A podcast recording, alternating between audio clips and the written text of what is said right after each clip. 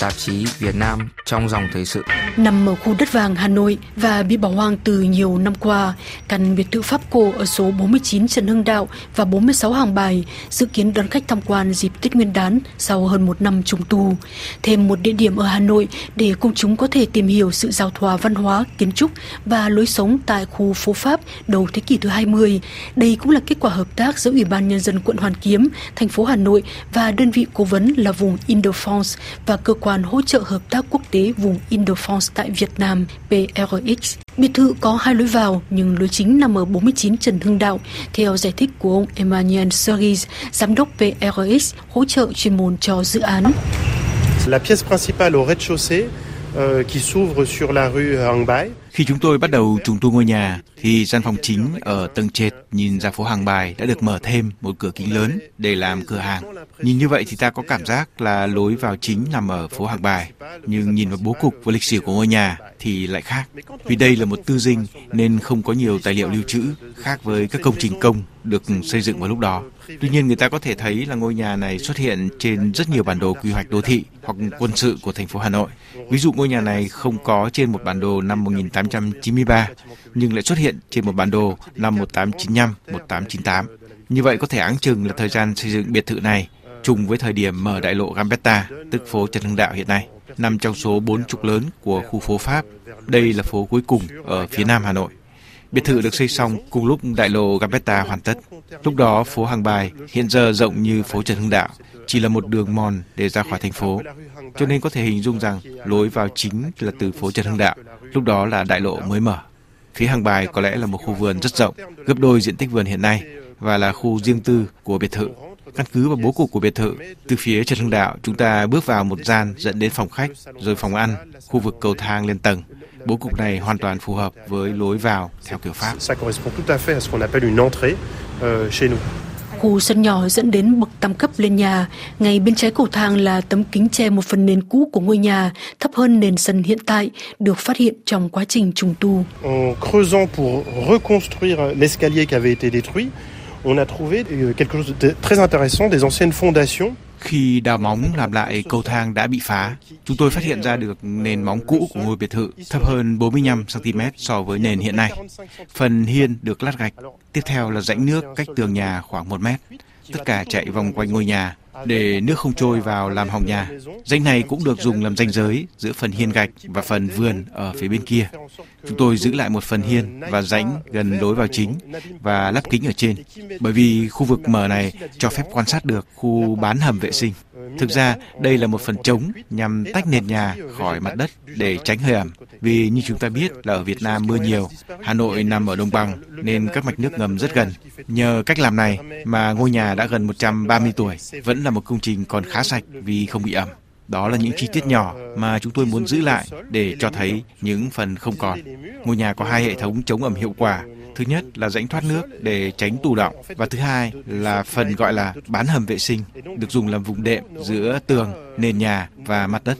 Xây nhà trên tầng bán hầm như thế này thường tốn kém hơn nhưng rất hiệu quả để chống ẩm. Thường thì trong những ngôi nhà không được xây dựng theo hệ thống này, ẩm mốc sẽ lan khắp nhà.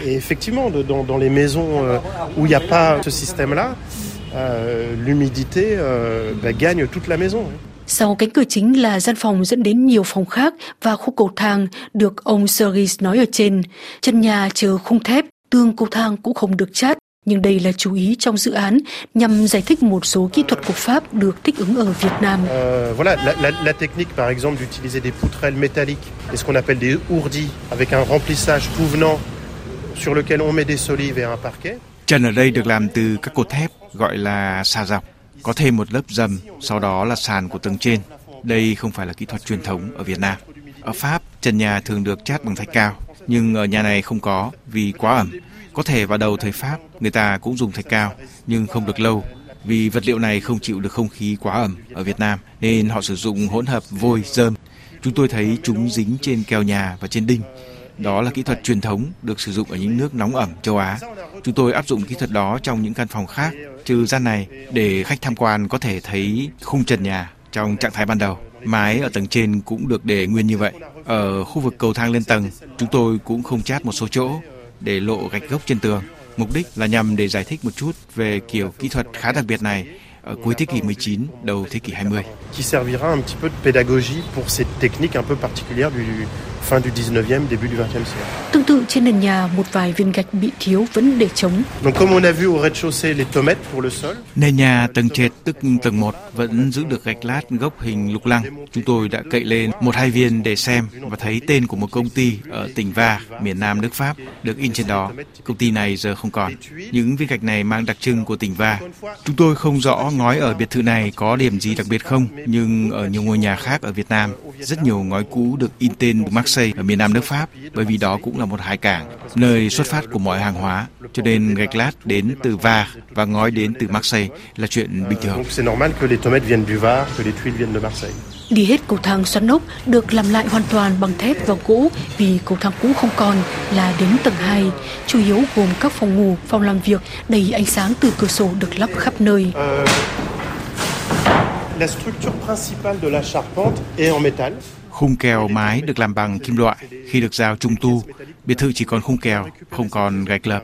Khung kèo mái được làm theo đúng kỹ thuật truyền thống cuối thế kỷ 19 ở Pháp, có nghĩa là làm bằng thép. Xây dựng bằng kim loại phát triển rất mạnh tại Pháp vào thời kỳ đó, như chúng ta thấy tháp Eiffel, thấy rất nhiều cây cầu bằng thép. Vì thế thép được sản xuất rất nhiều, nhưng ở Việt Nam lại không có thép.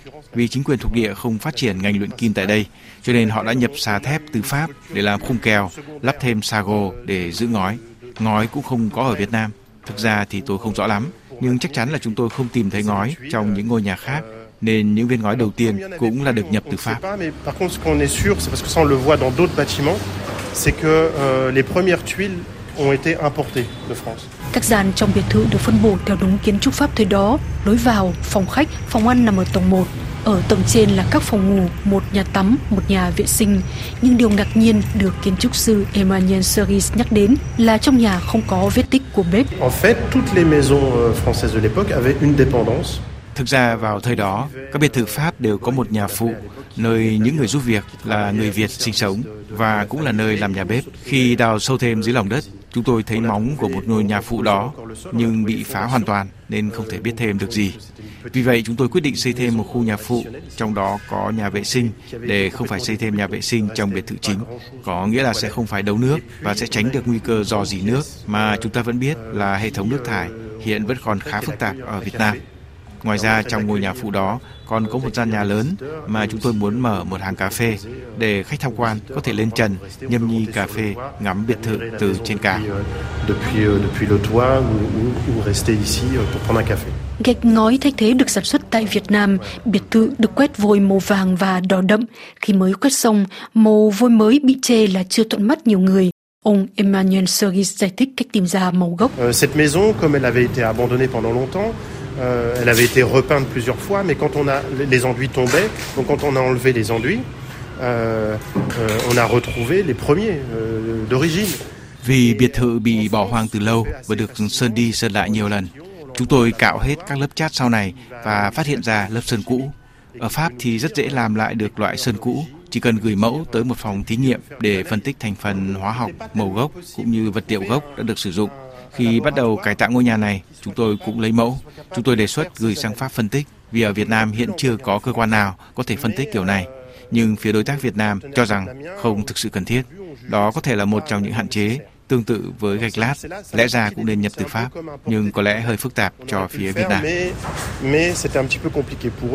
Biệt thự số 49 Trần Hưng Đạo 46 Hàng Bài là công trình biệt thự đầu tiên của Hà Nội được làm một cách bài bản và có kinh phí lên đến gần 15 tỷ đồng. Alors, pourquoi cette maison-là C'est la petite histoire dans, dans l'histoire plus, plus globale, c'est que euh, c'est considéré comme une maison hantée. Tại sao lại chọn ngôi biệt thự này? Vì người ta nghĩ là ngôi nhà bị ma ám. Tôi không biết hết chuyện, nhưng hình như là ai đó đã chết thảm thương trong nhà. Người Việt khá là mê tín nên không muốn sống trong một ngôi nhà bị ma ám. Dù ngôi nhà nằm giữa trung tâm thành phố, được coi là khu đất vàng, nhưng chẳng ai quan tâm đầu tư vào ngôi nhà này cả. Trước đó trong khu đất của biệt thự này có 25 hộ gia đình sinh sống, nhưng không ai sống trong ngôi nhà rộng 100 mét vuông, cao 2 tầng, có nghĩa là khoảng 200 mét vuông. Trên toàn bộ diện tích đất là 900 mét vuông. Ngôi nhà bị bỏ hoang, còn người dân sống trong những căn nhà tạm trong vườn. Quá trình bồi thường, tái định cư cũng kéo dài. Phía đối tác Việt Nam của chúng tôi đã tốn rất nhiều thời gian để giải tỏa khu đất. Donc les investissements publics pour euh, libérer ce terrain ont été euh, très importants de la part euh, de nos partenaires vietnamiens. Là dự án thí điểm để trùng tu khoảng 100 biệt thự Pháp trong kế hoạch của thành phố Hà Nội, biệt thự 49 Trần Hưng Đạo sẽ trở thành trung tâm thông tin phố cũ theo mô hình Trung tâm Giải thích Di sản của Pháp để nhằm giới thiệu cuộc sống của một gia đình Pháp vào thời kỳ đó ra làm sao, sự giao thoa văn hóa Pháp-Việt diễn ra như thế nào.